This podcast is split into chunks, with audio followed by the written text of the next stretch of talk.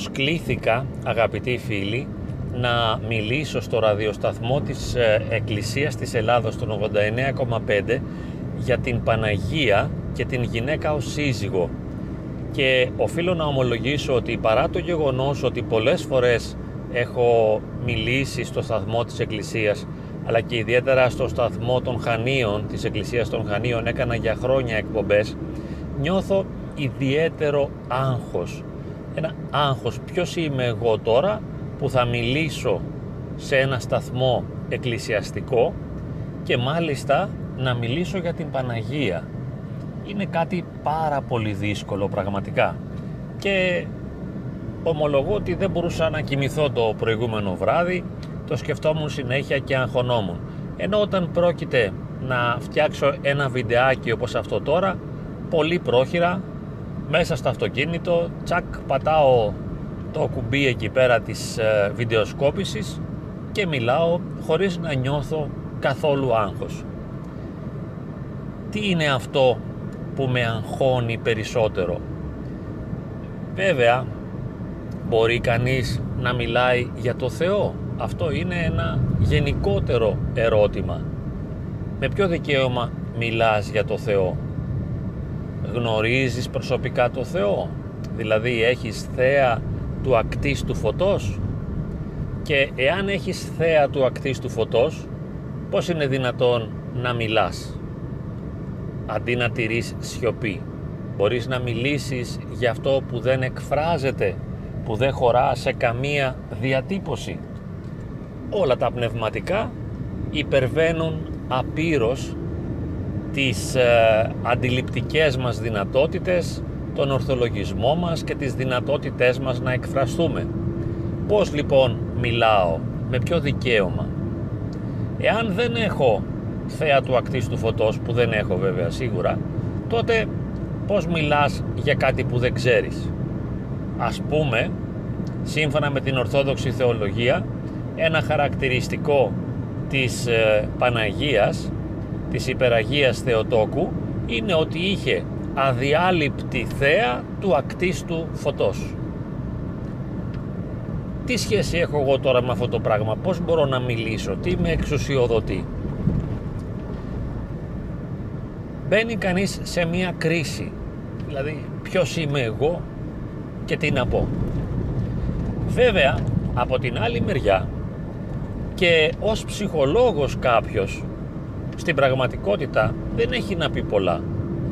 Διότι όσοι ασχολούνται με την ψυχοθεραπεία αλλά και με τη συμβουλευτική και βλέπουν με μια σοβαρότητα τη δουλειά τους δεν τολμούν να μιλήσουν πολύ διότι ξέρουν ότι με τα λόγια δεν βγαίνει άκρη.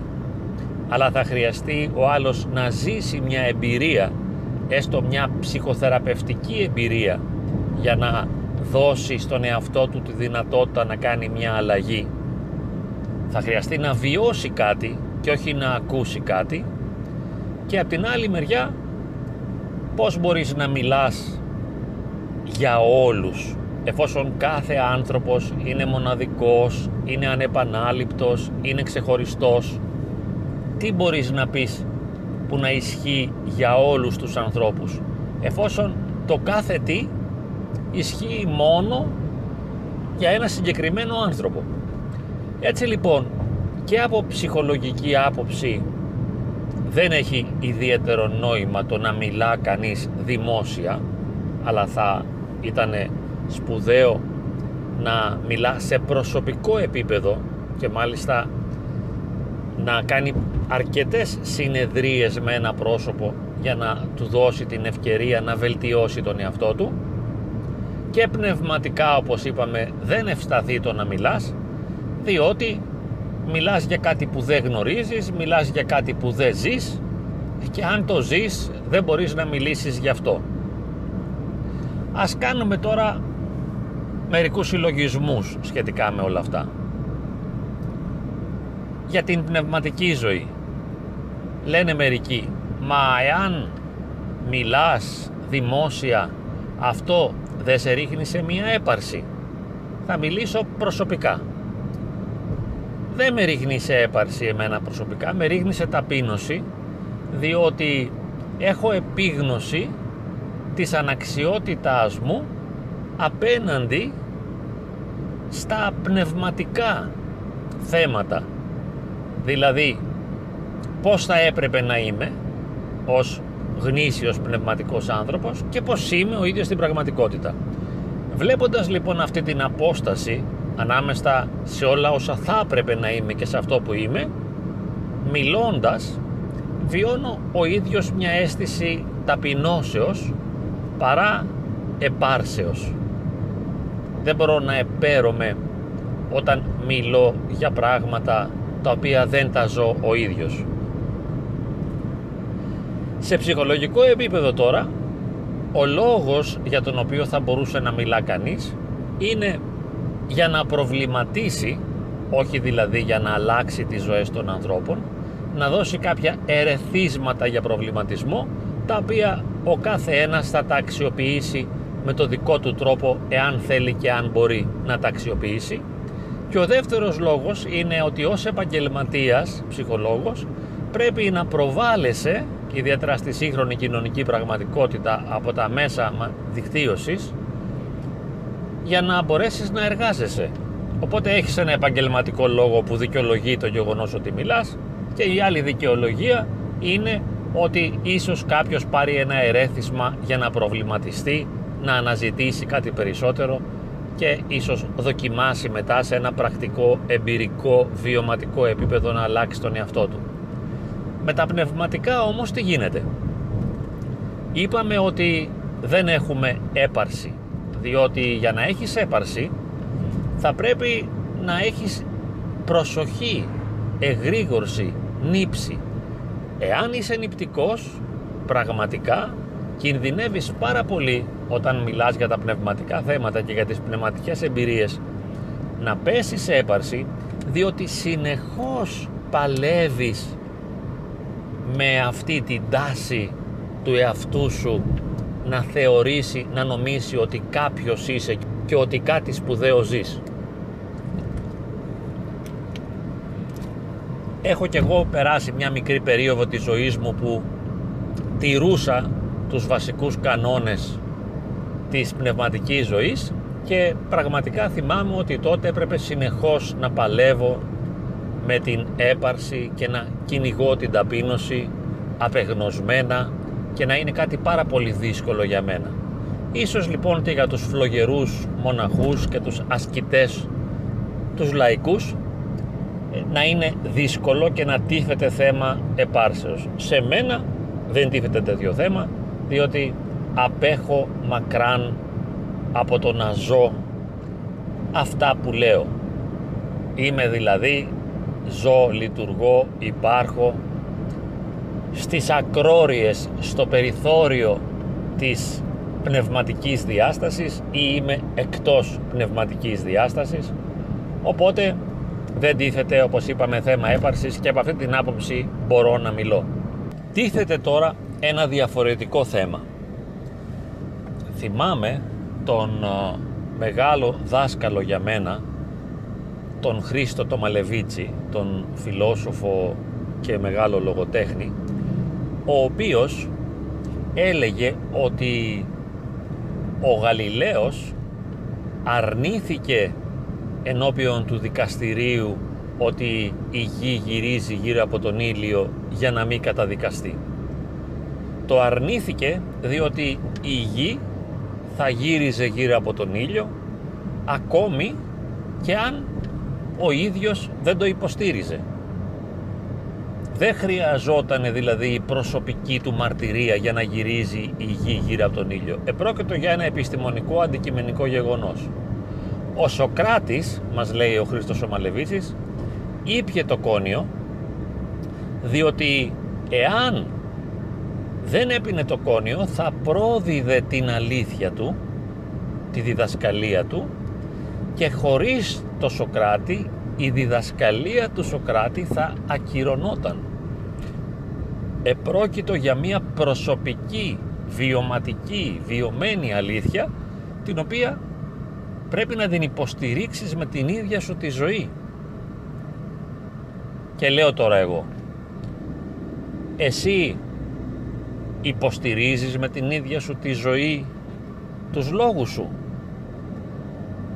Όχι, δεν τους υποστηρίζεις.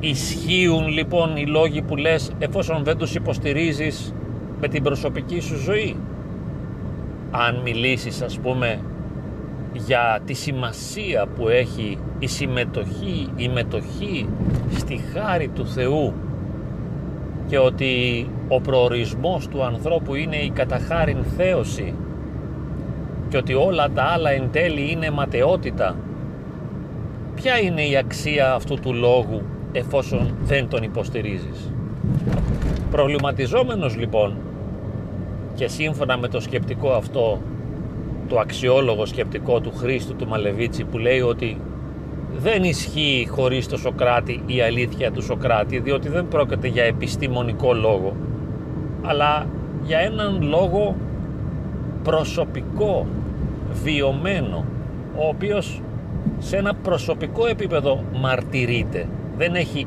αντικειμενική εγκυρότητα έχει μία εγκυρότητα εσωτερική θα λέγαμε πνευματική ή ενδοψυχική.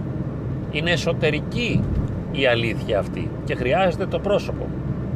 Τι γίνεται λοιπόν με μένα; Μήπως κοροϊδεύω τον κόσμο και τον εαυτό μου; Θα μπορούσαμε να το πούμε αυτό και δεν θα ήταν λάθος εφόσον δεν βιώνω πλήρως αυτό που λέω και η ζωή μου, η καθημερινότητά μου, η πραγματικότητά μου απέχει από την αλήθεια Χριστό και από τη διδασκαλία του Ευαγγελίου.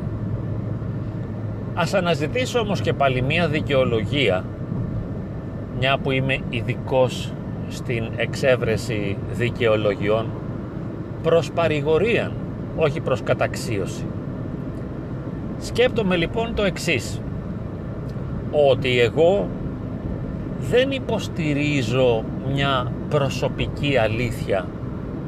Για δικαιολογία πρόκειται, προσέξτε. Δεν υποστηρίζω μια προσωπική αλήθεια η οποία χωρίς εμένα δεν ισχύει. Διότι εγώ υποστηρίζω, εκφράζω, εξωτερικεύω και δίνω μια μαρτυρία της ορθόδοξης πνευματικής προσέγγισης. Θέλω να λέω τουλάχιστον και νομίζω πως λέω αυτό που λέει η Εκκλησία. Αυτό που λέει η Εκκλησία θα μπορούσαμε να πούμε ότι ισχύει χωρίς εμένα. Βέβαια, μακάρι να επαληθεύεται μέσα μου η αλήθεια αυτή. Έχει πολύ μεγάλη σημασία να επαληθεύεται η αλήθεια σε ένα προσωπικό επίπεδο. Έτσι αληθεύω κι εγώ και σώζομαι. Είναι πάρα πολύ σπουδαίο να αληθεύει και έχουμε πόθο να νιώσουμε, να αισθανθούμε ότι ένας άνθρωπος ζει την αλήθεια του Χριστού. Γι' αυτό και κυνηγάμε τους Αγίους όπου τους βρούμε. Εγώ θα έλεγα λοιπόν να κυνηγάμε τους Αγίους, αυτό είναι πάρα πολύ σημαντικό, διότι κυνηγώντας, συναντώντας τους Αγίους, βλέπουμε πραγματομένη την Ευαγγελική αλήθεια, το Ευαγγέλιο, την Καλή Αγγελία. Την βλέπουμε σαρκωμένη στο πρόσωπο του Αγίου. Αυτό είναι υπέροχο. Είναι σπουδαίο, είναι το πιο σημαντικό. Και το έχουμε ανάγκη διότι επίσης αυτοί οι Άγιοι οι οποίοι είναι σάρκωση του Ευαγγελίου, σαρκώνουν το Ευαγγέλιο δηλαδή και το παρουσιάζουν βιωματικά με την προσωπική τους ζωή. Αυτοί μεταγγίζουν κιόλας κάτι από τη θεότητα σε εμάς τους ξένους και ταλέπορους από το Θεό. Κατά κάποιον τρόπο κάτι μεταφέρεται σε εμάς. Το πρόσωπό τους, η μορφή τους, η κίνησή τους, όλο τους το είναι, φανερώνει Θεό σε ένα βιωματικό επίπεδο. Είναι σαν να αντανακλούν κάτι από τη χάρη του Θεού.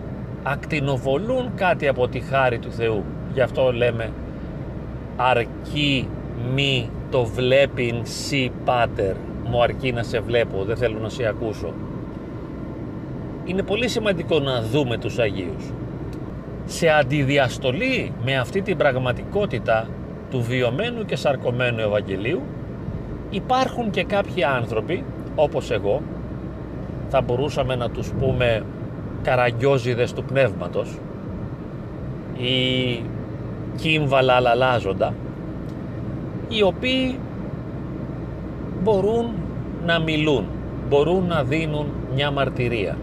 Είτε επειδή έμαθαν κάτι, έψαξαν, μελέτησαν, διάβασαν ή έζησαν, βίωσαν και ένιωσαν κάτι σε κάποια στιγμή της ζωής τους.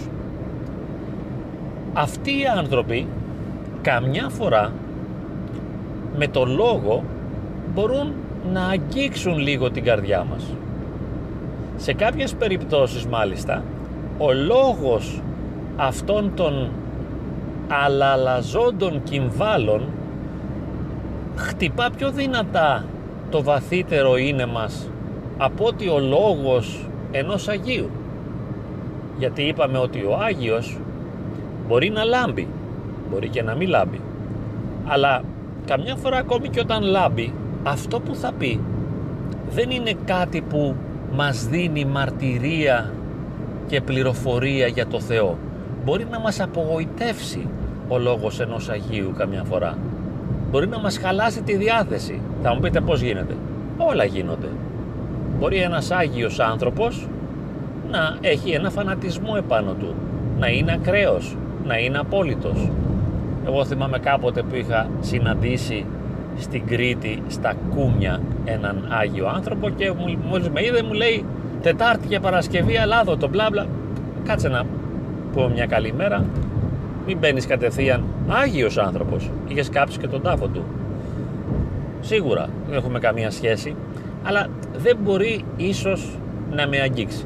Μπορεί λοιπόν ο λόγος του αλαλάζοντος κυμβάλου να αγγίξει την ψυχή ίσως ενός ανθρώπου ή να τον χρησιμοποιήσει ο Θεός για να πληροφορήσει να φέρει σε πληρότητα δηλαδή την ψυχή του γιατί ο Θεός μπορεί να αξιοποιήσει τους πάντες.